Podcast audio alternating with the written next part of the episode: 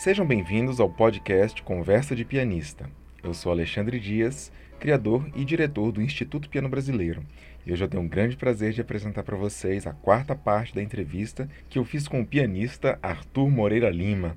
Nesta parte, ele falou sobre algumas filmagens raras que está encontrando em seu acervo e que incluem o seu programa apresentado na Manchete na década de 1980, em que ele entrevistou vários músicos. Depois, ele relembrou o recital de Arnaldo Estrela, a que ele assistiu em Moscou na década de 1960, e do contato que teve com ele nessa época.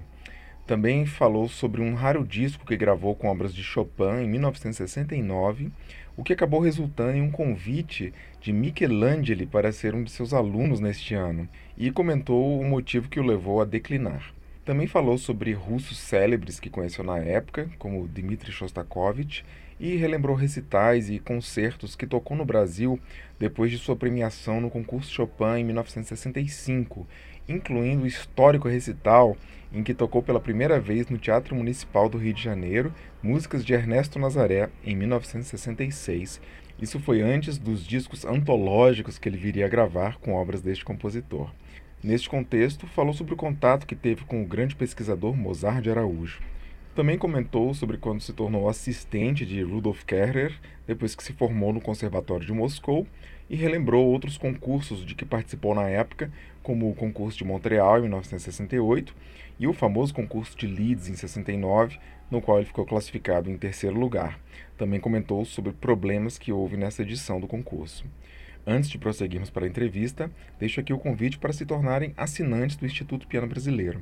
O IPB existe exclusivamente graças aos nossos apoiadores mensais. Os assinantes recebem todo mês um álbum digital de partituras com 10 partituras raras brasileiras cuidadosamente escolhidas de nosso acervo. É possível contribuir com qualquer valor mensal. Fiquem agora com a entrevista. Arthur Moreira Lima, é um imenso prazer em conversar com você agora nessa parte 4 desse importantíssimo depoimento que você está fornecendo aqui para o Instituto Piano Brasileiro.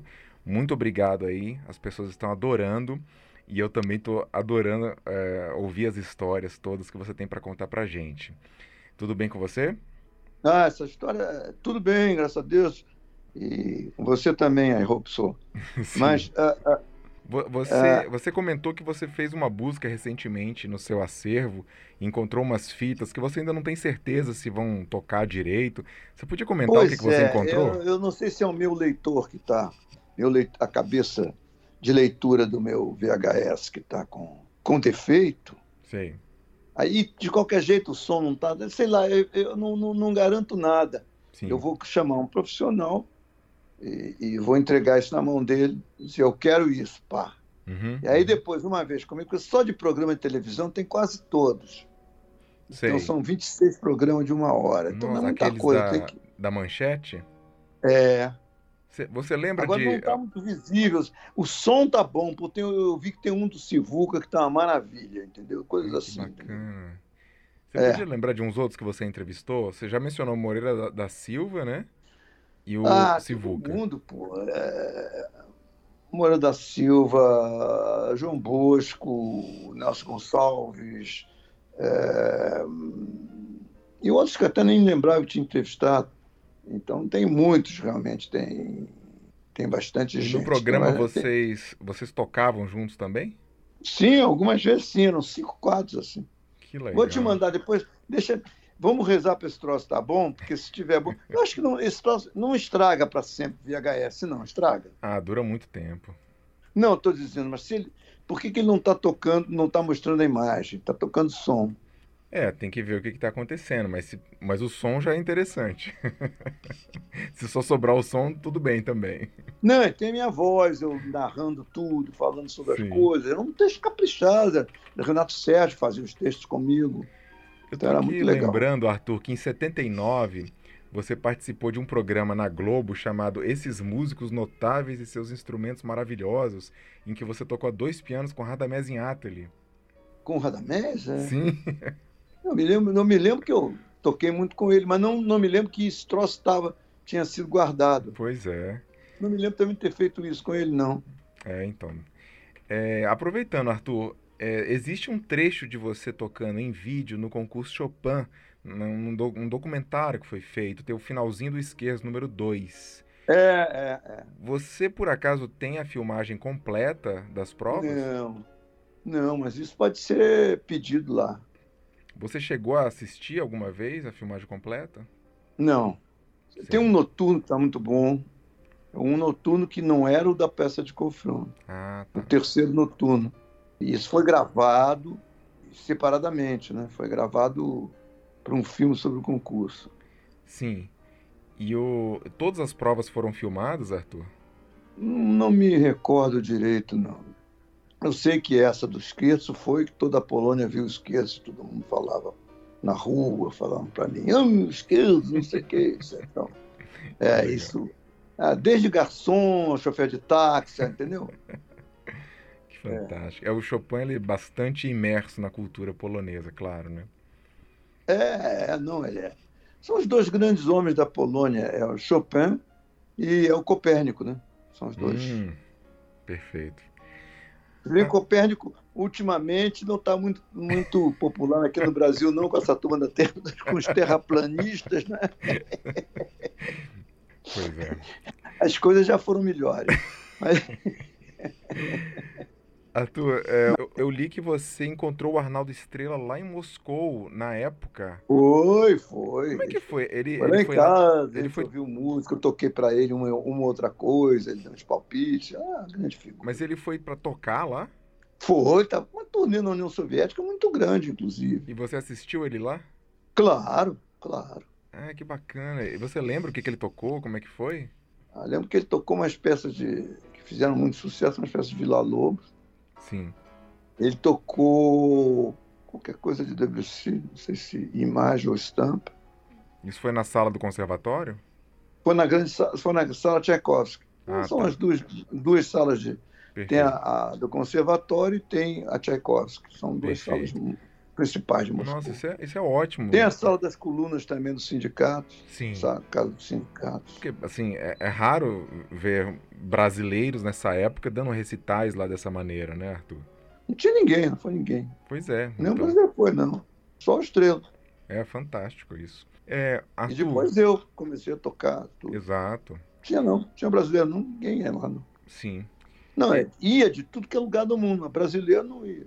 Talvez a Talhaferro tenha tocado em algum momento também, né? Talhaferro deve ter tocado, é. Mas é. não enquanto eu estava lá. É, deve ter tocado depois. Antes, né? antes era capaz de ter tocado. Não. Ah, entendi. Ou depois, não, não sei porque. Ela teve uma, eu me da Polônia, ela foi uma turnê da Bulgária, não sei aonde. E Arthur, Mas... uma coisa que me chamou a atenção foi que depois do concurso Chopin, você foi convidado pelo Arturo Michelangeli para ser aluno dele no famoso castelo dele. Como é, é que foi isso? Isso foi em 1969, para dizer a verdade. Não foi logo, hum. logo depois do concurso, não. Aí eu gravei um disco lá para a Guilda Internacional de Disco, lá em Genebra. Uhum. E, e, esse disco foi mandado para ele. Uhum. E ele então me escolheu como um dos 12 caras que ficavam com ele. Uhum. Uma espécie de imersão, né? Não, é, e quem é que tinha 12 apóstolos? Eu fico meio. Entendeu? Eu, eu, eu fiquei com um certo medo, para dizer a verdade. o número 12 foi o problema. Não sabe o que, era? Nessa época, eu estava muito imerso na, nas coisas com o meu próprio professor, com, com e estava preparando um concurso de leads. Perfeito. Aí ia fazer confusão na minha cabeça, ia atrapalhar meu estudo. Sim. Ia, ia me tirar. Ia me tirar. Ia misturar Ia muito. me tirar do tema, sabe? Ia, ia me, me, Como é que se diz isso? Ia perder o foco. Mas você não teve contato com ele? Não, não. Ah. Eu, sou, eu sempre fui muito tímido para essas coisas. Ele te escolheu por muito gravação, então. Por Foi. gravação, então. Certo. Foi. É, mas já. É, é eu tenho mania de minimizar as coisas que acontecem comigo. O pessoal, oh, mas pô, é, é, não sei. A gente tá aí para isso mesmo, né? Sim. É o tal negócio. Você, você, quando é centroavante, não é contratado para fazer gol, hein? Uhum, Mesma sim. coisa. Foi contratado para fazer gol. Foi contratado para isso mesmo, pô. Quer dizer, eu segui uma profissão para ter esses. Porque isso não deixa de ser um sucesso, né? Muito cá entre nós. Claro, né? claro. É um tremendo sucesso, né? É um tremendo. É porque ele é um dos pianistas míticos. E né? tem mais um detalhe que aí eu vou com esse detalhe que é, é, muito legal, que é o seguinte: eu, eu, eu não fui. Esse hum. não foi. Aí não, não, disse, não, não quero mais outro, não. Eu vou guardar o quarto dele aqui. Na certa dele não pôde vir, mas daqui a pouco tá aí. Uhum. Eu, Ficou vago. E eu não fui. Hein? Eu não, até eu falei pro meu professor, aí ele disse, poxa, se você não for, eu vou, pô, porque esse cara mata, não sei o que, sabe?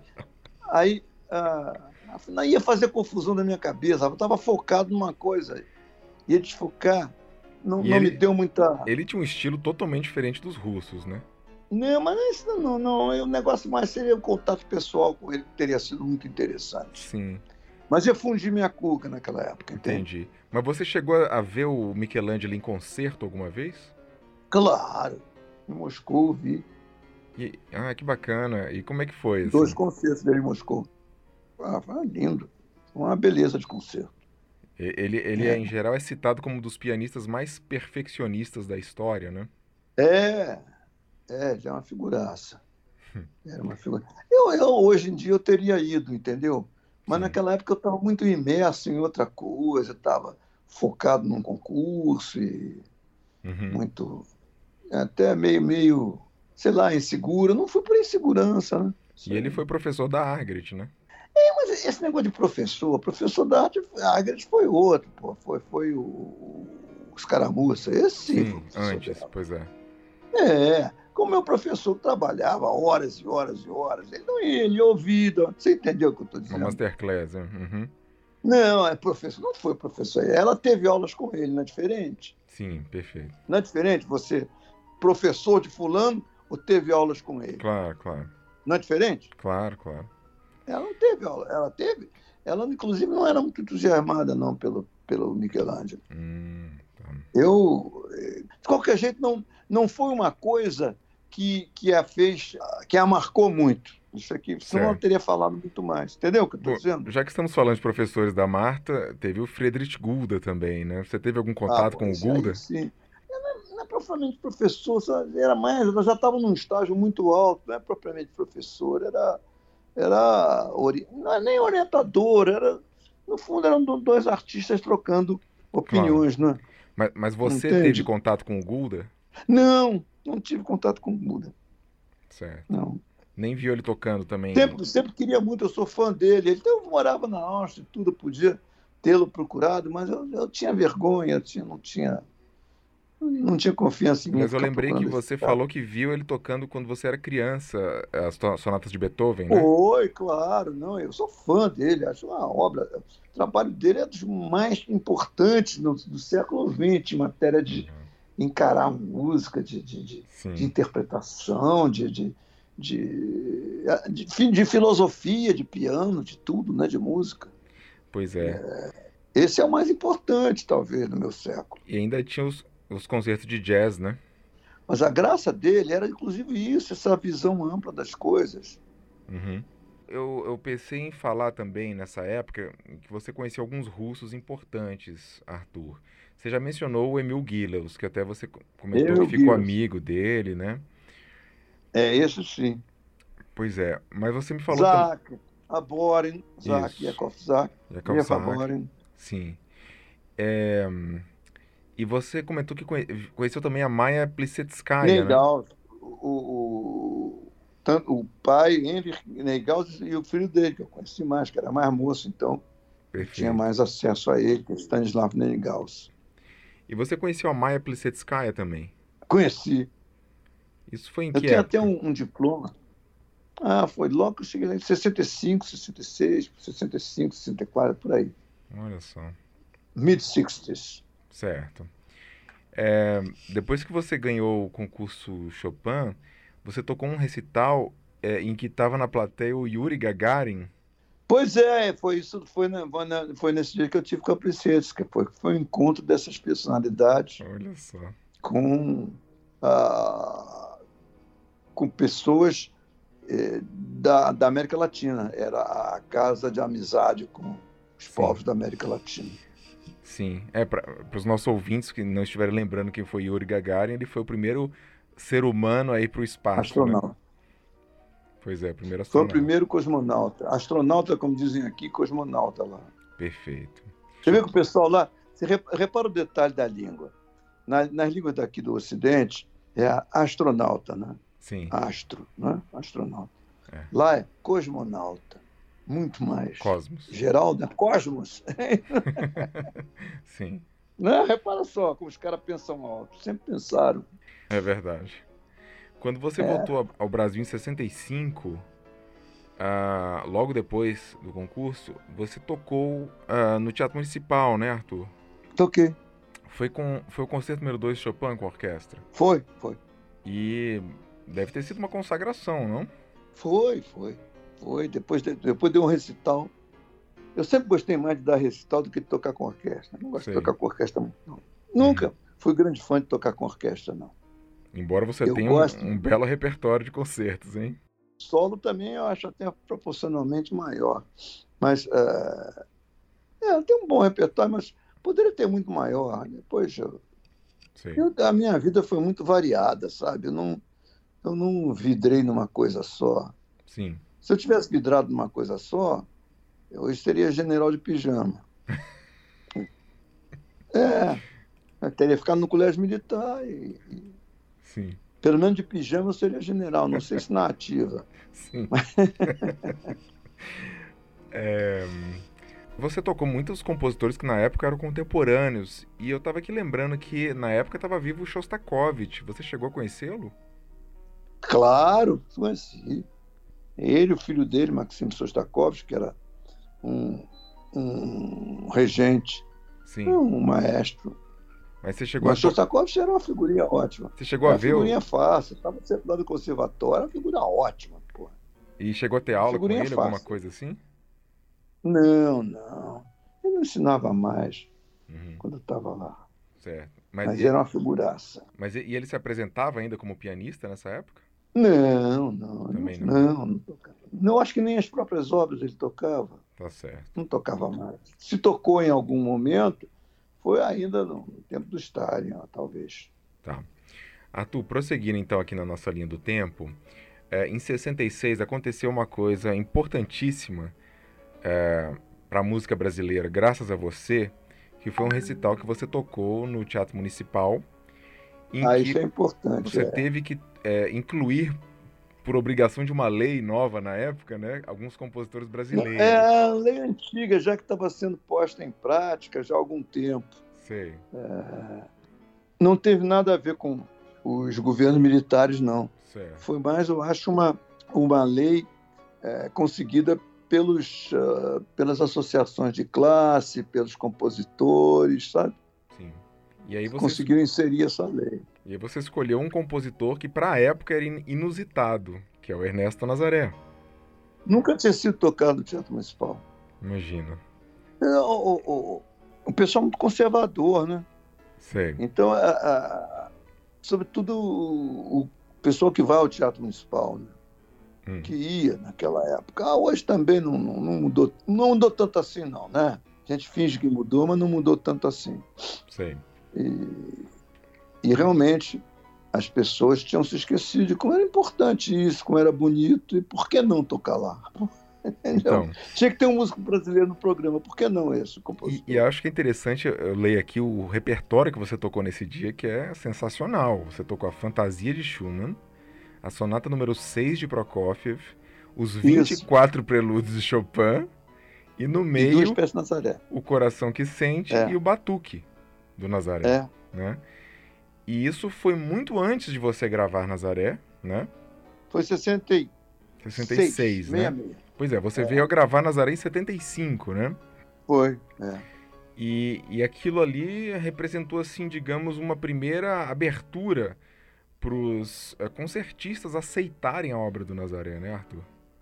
É, até para conhecerem, né? Porque não tinham nem curiosidade de conhecer, talvez, não, não sei. É. E, e você... É, é, essa mentalidade colonizada do, do brasileiro, né? E, sobretudo, das pessoas que têm uma instrução, uma, um verniz de cultura um pouco mais delineado, né? Uhum. As pessoas ficam uh, são colonizadas, têm o prazer de se sentirem colonizadas. É impressionante, pô. Está achando graça? Isso é uma tristeza, mas é verdade, pô. Pois é. é. é. Uma vez eu comentei isso muito com o meu amigo Aldemir Martins, sabe? Que ele disse, poxa, engraçado, você não é colonizado. Eu, não, não sou, graças a Deus. A maioria é, quase todos eles são. É. É... Em, em geral, porque a gente, é o que eu dizia sempre, a música clássica não faz parte da nossa cultura, poxa. Uhum. O futebol faz. É importado também. Sim. Não nasceu aqui. Mas já foi incorporado à nossa cultura. E a música clássica talvez um dia o seja. Uhum. Entende? Mas. Você, se, que... você comenta que quando você tocou Nazaré, a plateia veio abaixo, né, Arthur? Foi, foi. Foi, foi sim. Pois é. Isso é sensacional, né? Também porque naquela época o pessoal estava muito começando a se sentir à procura de suas raízes, né? Sim. Porque aquele movimento 64, a, a, a, o golpe de Estado de 64, ele, ele, ele fez despertar muitos sentimentos nacionalistas. Uhum. E voltando para. Se você se voltar para a cultura, você via que a gente tinha coisas muito boas e que não, não dava valor porque não eram importadas, entendeu? Porque é certo. é absolutamente uma, uma, uma, posição de colonizado, né? Arthur, eu queria investigar um pouco melhor como é que foi uh, essa escolha de Nazaré, porque você já conhecia Nazaré desde a sua avó, que tocava, né? Você comentou isso já. Claro, lógico. Desde criança, isso é muito bonito, né? Mas teve ali um, um, uma espécie de um mentor que te guiou muito em relação a Nazaré, que foi o Mozart de Araújo, né? Não, pois é, mas não, nós. Eu já o fui procurar, já fui procurá-lo. Uhum. A minha ideia não, teve, não foi o professor Mozart que me pôs na cabeça essa ideia, não. Entendi, partiu a minha de ideia você. partiu de mim, quando eu disse tem que botar uma música brasileira no programa. Aí disse, ah, não, não vou botar mais uma vez impressões seresteiras, ou desse, entendeu? Sim, sim. Vou, vou botar uma coisa ou outra né? que seja até um desafio. Sei. Sabe? Vamos, vamos ver. E não pensei que fosse fazer o sucesso que fez. Sei. Aí depois também não toquei mais muito, não. Uhum. Toquei aquele ano em alguns lugares do Brasil, uhum. e foi um sucesso em todos os lugares. Depois eu voltei a tocar em 70 e pouco, 74. Certo. O, o Mozart de Araújo foi um dos maiores pesquisadores da história da música brasileira, né? Como Sim, é que foi esse claro. contato com ele? Como é que você quando conheceu eu fui ele? tocar, quando eu pus aquelas músicas no programa, eu tinha posto as músicas no programa e tinha estudado as músicas, estava tocando. Uhum. Aí eu quis tocar para o professor Mozart. Sim. Entendeu? Aí eu fui tocar para ele as duas músicas. Sei. Eu já o conhecia. Eu, eu quis consultá-lo antes de tocar no Teatro Municipal, porque achei que Achei, Bacana. não sabia que ele era a maior autoridade. Eu acho interessante a gente deixar aqui claro para os nossos ouvintes que o Mozart de Araújo conheceu Ernesto Nazaré, né, Arthur? Foi. Isso é fantástico. Você teve uma ligação ali direta com alguém que viu o próprio Nazaré, né? É, Radamés também acho. Radamés também ouviu Nazaré, claro. Claro, lógico. E... O Nazaré morreu em, em, em 30, 34. qualquer coisa, né? Uhum. 34. O Radamés é de 1906 ou 1908, por aí. 1906. Uhum. Claro. E... Ele veio para o Rio de Janeiro cedo, já morava no Rio, já trabalhava no rádio. Como é que ele claro. conheceu? Claro que conheceu. E, e o, o, Mozart, ele te influenciou mais em alguma outra questão de repertório? Você se lembra de alguma dica que ele te deu, assim, mais? Você claro, depois nós fizemos um disco para uma companhia de, seguro. Depois eu vejo esse disco, posso dizer o nome de, exatamente da companhia, para brinde de fim de ano. E aí eu toquei várias valsas e tudo. Tem um disco, disco é bonito, ah, não sei se você sei tem. qual que é, das valsas. É. Né? Arthur, é, depois desse, dessa passagem pelo Brasil, é, você voltou para a Rússia. Aquilo foi uma espécie de férias, né? Não, inclusive depois do concurso Chopin, em vez de ficar catando empresário pelo mundo, essas coisas, eu voltei para Moscou para estudar, aluno do conservatório. Eu achei, pô, não sei, não sei ainda nada, pô, não tenho um repertório grande, preciso construir repertório, tenho tanto a aprender ainda. Sim. porque todo brasileiro não precisa aprender porque já nasce sabendo, mas eu era uma exceção à regra. Né? Sim. Eu, eu, lembrei do Jacques Klein, que ganhou o concurso de Genebra em 1953, mas na época ele ainda, ele ainda era um estudante. E depois que ele ganhou, ele teve que voltar a estudar para formar repertório, que ele ainda não tinha suficiente para mais de um é recital. Mas isso é, mas isso é, um, é um problema para todos nós. É, é um problema para todos nós. É. Eu conversei muito com o Jacques sobre isso. Sei. Quando eu voltei da. Quando eu vim aqui ao Brasil, eu estive com o Jacques. Ele foi meu conselho. Oh, mas que coisa, que beleza, que ele tá naquele jeitão dele. Uhum. E a gente aí conversou. Disse, pô, já que estou com o mesmo problema que eu me lembro que a dona Lúcia falou que você tinha tido. disse, ah, é, pois é, mas aos poucos você vai, é, vai, vai, metendo as caras e, e, aos poucos você vai, vai fazendo o repertório. Quando você vê, você está com um repertório bom. É verdade. Sim, Isso sim. é a maior verdade. Aliás, eu lembrei que você chegou a gravar um disco sui generis junto com Jacques Klein e outros pianistas. Qual? Hexameron. Ah, foi. Exatamente. É, eu não sei se caberia a gente lembrar esse momento único na história do piano brasileiro. É, foi. Não, o, o, disco foi gravado onde? No IMB. Ah, então foi com o Maluf. Isso, isso foi engraçadíssimo. Você podia Maluf. relembrar isso, Arthur? Mas por que não? ah, a gente treinou o Maluf. O João Carlos e eu João Carlos Martins e eu treinamos o Maluf. É. Ele tocou a parte Gostava do... de cultura. Sim. Ele tocou o que era a parte do Chopin e você acompanhou ele na mesma parte do Chopin, não foi isso? Você... A gente eu me lembro, parece que foi, é, nem me lembro, mas eu, ah, talvez é. Ele tocou tipo a melodia é, e você eu, tocou o acompanhamento, a, né? Fiz a parte de baixo. É, eu fiz a parte de baixo. fiz a, a, harmonia, né? Da coisa. E só para seria a mão esquerda, né? Isso, e só para deixar registrado aqui para os nossos ouvintes, eu falei que isso foi um momento único na história do piano brasileiro, porque estava ali uma verdadeira constelação de grandes pianistas. Então tinha o Nelson Freire, o Antônio Guedes Barbosa, é, você, o João Carlos Martins e o Jacques Klein. É, e o Karabchev que regeu, não foi? Pois é. E chegou a ser filmado, foi. né? Foi, foi. E, e, um pouco antes vocês tocaram no Teatro Municipal, só que com a Yara Bernetti, né? Acho que sim. E o Fernando Lopes também. Foi, foi. É. Bom, mas Isso é a ideia de João Carlos, esse lançamento do João Carlos. João Carlos que teve essa ideia, por que não fazer isso aqui? Sim. Então, Interessante. É... Não, João Carlos tem um, um, um, uma visão empresarial perfeita da música, entende? Uhum. Ele, ele, tem muito mais do que qualquer outro cara da, da profissão. Tem uma visão empresarial da coisa, ele sabe tratar com o público, ele, ele é muito, ele é um sujeito muito inteligente, entendeu? E que uh, pega coisas no ar assim, tem uhum. ideias assim muito boas, é um tem, tem, é um cara muito criativo. Foi dele a ideia de vocês tocarem os, os prelúdios? Claro, o negócio de exame não foi dele. Que eu brinco com ele, do cérebro doentio dele, entendeu? Foi. Eu estou é. me referindo, claro, àquele famoso recital que vocês deram em que você tocava os prelúdios de Chopin e ele tocava prelúdios de Bach. Um Não, aquilo já foi um desenvolvimento de uma ideia. A gente tinha que bolar um, um, uma coisa para nós dois juntos. Aí, aquilo, depois, aquilo é um capítulo à parte. Aquilo Sim, eu acho importante. A gente fala. E acho que tem que ser, tem, tem, não tem que ser no meio dessas outras coisas, não. Tá que aquilo teve uma importância artística que o Exameron não teve. Entendeu? Sim, sim. Vamos chegar lá depois. Mas então vamos voltar aqui para a ordem que a gente estava, Arthur. Você, em algum momento, então, se formou no conservatório, né? E tocou a sonata de Liszt no recital de formatura. Não, acho que toquei. No livro fala que você tocou a sonata de Liszt. Talvez deve ter tocado, não sei. Certo. Toquei.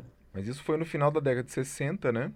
E é, é. Depois o Kerrer te fez um convite extremamente honroso para se tornar assistente dele. É. E como é que foi isso? Foi. Você virou professor lá do conservatório? Não, eu, eu assistente.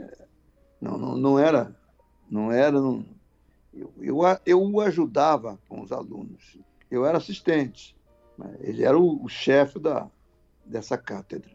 Sim, mas você dava aulas é, individuais também para os alunos? De vez em quando dava.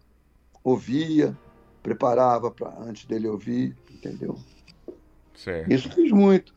Mas é uma coisa feita muito, feita muito assim, por fora, como é que se diz assim? Muito. Todo mundo sabia, sabe, mas era uma coisa oficiosa, não era oficial. Entende? Entendi. Mas você não era Havia contratado. Vários caras faziam isso. Não, isso.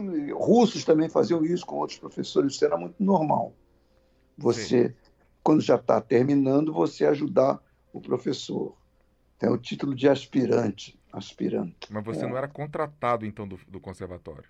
Não, não, porque nessa época isso não era, não era eu ainda era bolsista. Do... Ah, entendi, perfeito. Entendi.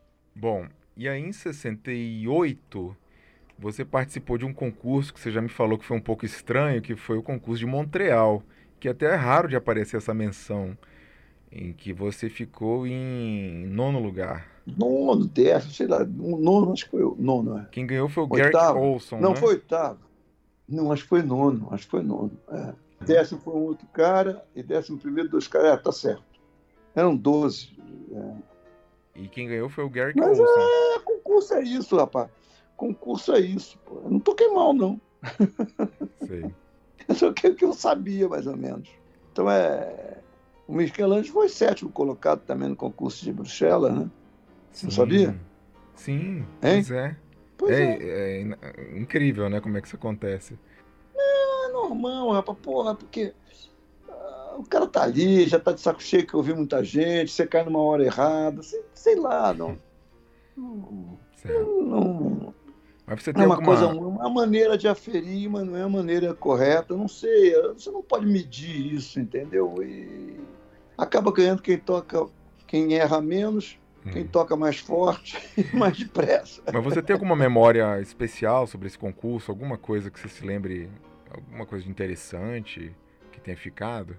Não, não, não. Certo. Não, é uma coisa que eu quase que deletei. Foi uma coisa mais, mais ou menos muito muito claro que eu fiquei decepcionado, uhum. mas eu, uh, eu levo da vida, né, rapaz? Como já claro. dizia o Pinheirão lá da esquina, lá, da, da, de Copacabana, quando era jovem, frequentava a esquina. Quem está na chuva para se queimar, como já dizia o nosso grande sábio Vicente Mateus, né? Bom, então acho coisa. que, acho que seria interessante então, agora a gente falar do importantíssimo concurso de Leeds, do qual você participou em 69, que é uma das primeiras edições até do concurso, né? É, foi a segunda, né? A é, terceira, foi a terceira. terceira. E você ficou em terceiro lugar, né? E, é. Tendo aí mais um reconhecimento importante internacional. Eu, quem ficou em primeiro lugar nesse ano foi o Radu Lupo. É. Esse concurso foi engraçado porque esse concurso previa três finalistas uhum. só para tocar com orquestra. Aí havia dois outros pianistas que é, passaram três caras a francesa, o francês e eu. Uhum. E o Raul não tinha passado, nem ele, nem o, o Petruchenski. E aí houve uma mexida lá e puseram mais dois para tocar, cortaram, era para ter tocado o concerto inteiro, não tocou, tocou só dois movimentos, aquelas coisas. Hum. Foi mexido o troço, foi muito, muito mexido. Ele não tinha entrado na final Varsóvia, e depois puseram Varsóvia, ele. Varsóvia não foi isso, não. Varsóvia contou os pontos. E, aliás, a, a, gente, a gente não comentou, Arthur, mas acho que é interessante deixar registrado. No livro fala que, pela somatória dos pontos, você ficou 0,5 pontos é, a, atrás da Argret, uma coisa assim absurda de, de próxima. Não, na média, não, é no total de 20 e tantos membros do júri. É. Pois é, de um total sei, de. O, o, é uns 20 membros. Porque esse negócio é o seguinte: águas passadas, você não vai voltar para ganhar no tapetão mais. o negócio do Leeds, o negócio do Leeds foi o seguinte: foi mexido? Foi. Entendeu? Sim.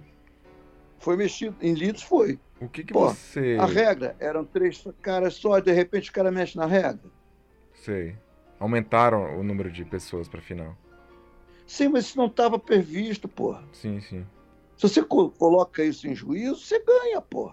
Ganha no tapetão, pô. É, se fizesse um recurso, Qualquer alguma um dos coisa. três, de nós três, os dois franceses e eu, se quisesse fazer isso, Sim. você podia ter anulado o concurso. Nossa. E qual conceito eu acho, Eu acho, não sei. Eu quero, nunca fui perguntar isso a nenhum homem da lei. Mas se o cara quer, quer criar caso com um troço desse, você diz, olha, eu não vou tocar, não. Vou tocar nem na final, vocês vão falar com o meu advogado. E processo concurso, entende? Uhum. E algum, alguma pessoa podia fazer isso. Eu, eu jamais faria isso, entende? Sim. Mas isso é válido do ponto de vista de lei. É válido. Qual, qual foi o concerto que você tocou? Segundo dos concertos de Chopin. Porque eles não tinham qualquer um para tocar, não. Tinha uma lista de concertos, o mais, o mais indicado foi o concerto de Chopin número 2 para mim, que eu já tinha um repertório e tudo. Certo. Mas é um péssimo concerto para concurso. Ah, concerto de Schumann, concerto de Chopin são péssimos para. o número 2, o número 1 um dava lá. O número, o número 1 um Isso funciona, porque ele não dois, seria não. brilhante o suficiente? Não, não tem o menor brilho esse concerto, não. Certo. É quase música de câmera, né? Entendi. É... A orquestração é mais fraca. É... é uma beleza de concerto, mas não é um claro. concerto de concurso. Mas, Arthur, nós falando desse, desses grandes concursos é, internacionais, você fica em terceiro, segundo ou primeiro já, já representa um, um enorme claro, avanço para a carreira. Mas voltando né? ao negócio, não é, não é que o Radloop não merecesse, não merecia ganhar. Claro, merecia. Uhum. Não sei, é tão, é, é, tão impalpável esse negócio, entende? Sim. É muito impalpável tudo. Mas uh, é uma coisa que, que pode acontecer, não é? O, houve o um concurso, quando o Ashkenaz tirou segundo lugar no concurso Chopin, Sim. em 1955, o primeiro lugar foi um polonês, Harashevich, que Sim. não merecia, talvez. Certo. Entende? Então tem injunções assim tremenda, né? Tem coisa de fora. Assim, claro que tem. Claro que tem. E... Se não tivesse esses erros, e às vezes há erro também, entendeu? É uhum. erro, o cara não, às vezes dá uma nota baixa demais porque estava tava de mau humor na hora, ou o cara fez uma coisa que ele ficou que era, era muito contra, ou achou uhum. que era, sabe? Então, Sim. ah, não vou dar isso para esse cara, não. Aí, ixi. E quando você faz sucesso com o público, isso joga muito contra você, viu? Ah, isso sempre aconteceu com você, né? É. É. Muita gente no júri não gosta, entende? Sim. Então, você, é... você comenta isso no livro, ou seja, se o público está gostando, deve ter alguma coisa errada, né? é, claro. E Arthur, assim, o que, que teve assim de diferente para sua carreira depois que você ficou é, premiado ali na, no concurso de Leeds? Ah, eu eu estava meio encostado, eu estava meio parado porque eu voltei para Moscou, quase não, não, não, não tocava aqui ou ali, fiz uma turnê aqui, outra ali, mas não tocava muito não, porque senão não, não acabava não aprendendo mais nada. Sim. Entende? E daí esse concerto foi uma foi uma vontade de me relançar, entendeu? Você estava é, é. adquirindo um novo repertório nessa época. É, trabalhando no repertório. Você até comenta, né, que é, é, primeiro você começou muito com Chopin, né, lá com o Kerrer. Depois você expandiu para os russos. É. Não, o Chopin é porque eu queria fazer o concurso também, né? Claro. Até seria interessante você mencionar alguns desses russos que você estava estudando na época com o Kerrer. Ah, Scriabin, Rachmaninoff, depois os soviéticos, Prokofiev. Uhum. Sobretudo esses três. Certo. E Arthur, fiquei curioso de uma coisa. É, você mencionou que fez uma, uma gravação comercial no final da, da, da, década de 60, que foi a que o Michelangelo ouviu. Que gravação é essa? Eu tenho aí o disco até. O que, que você tocou? Guilda Internacional de Disco. Eu toquei Sonata Fúnebre de Chopin. É bonito o disco, é bom. Polonês Fantasia, se não me engano. Não, não me lembro o que, que tem direito, mas preciso ver o que é. É só de Chopin? É, é a valsa número 5, um, Cício Barcarola. Então. Skills esse... número 2, certamente. Esse foi o Noturno primeiro. 27, hein? Então esse foi o primeiro disco comercial da sua vida. Talvez, é. Não, lá do concurso eles tiraram um disco muito bom. Que é ah, eu tocando no concurso, né? Foi perfeito. comercial também. Foi lançado, é isso foi... mesmo. É. São, são exatamente aquelas gravações que foram lançadas depois na, naquele volume da. Exatamente, aquilo foi ao vivo. Ah, Ah, tá certo. Então seus primeiros discos são esses do concurso Chopin 65 e esse de 69, né? É, eu acho que outro foi 69 também. É. Tá certo. Porque depois na década de 70 você já começa a gravar é, vários discos, né? Então vai ser importante a gente conversar sobre eles. Então, Arthur, eu acho que esse é um bom momento para a gente encerrar essa parte. A gente terminou aí em 69, concurso de leads. E na próxima, no próximo episódio vamos retomar do fantástico concurso Tchaikovsky, do qual você também saiu premiado. Sim. Bom, eu te agradeço imensamente, Arthur, mais uma vez por essa conversa, por essa entrevista. Está sendo fantástico poder conhecer mais da sua carreira. E nos encontramos então na, na próxima parte. Um grande abraço para você, Arthur. Então, por hoje, um grande abraço. Hoje foi um programa mais curto, mas nem por isso menos importante. Está excelente, Arthur. Obrigado. E assim ouvimos a quarta parte da entrevista que eu fiz com o pianista Arthur Moreira Lima. Acompanhe os trabalhos do IPB através das redes sociais, Instagram, Facebook e especialmente nosso canal no YouTube, em que diariamente publicamos uma grande quantidade de materiais raros relativos ao piano brasileiro. Um abraço, tchau!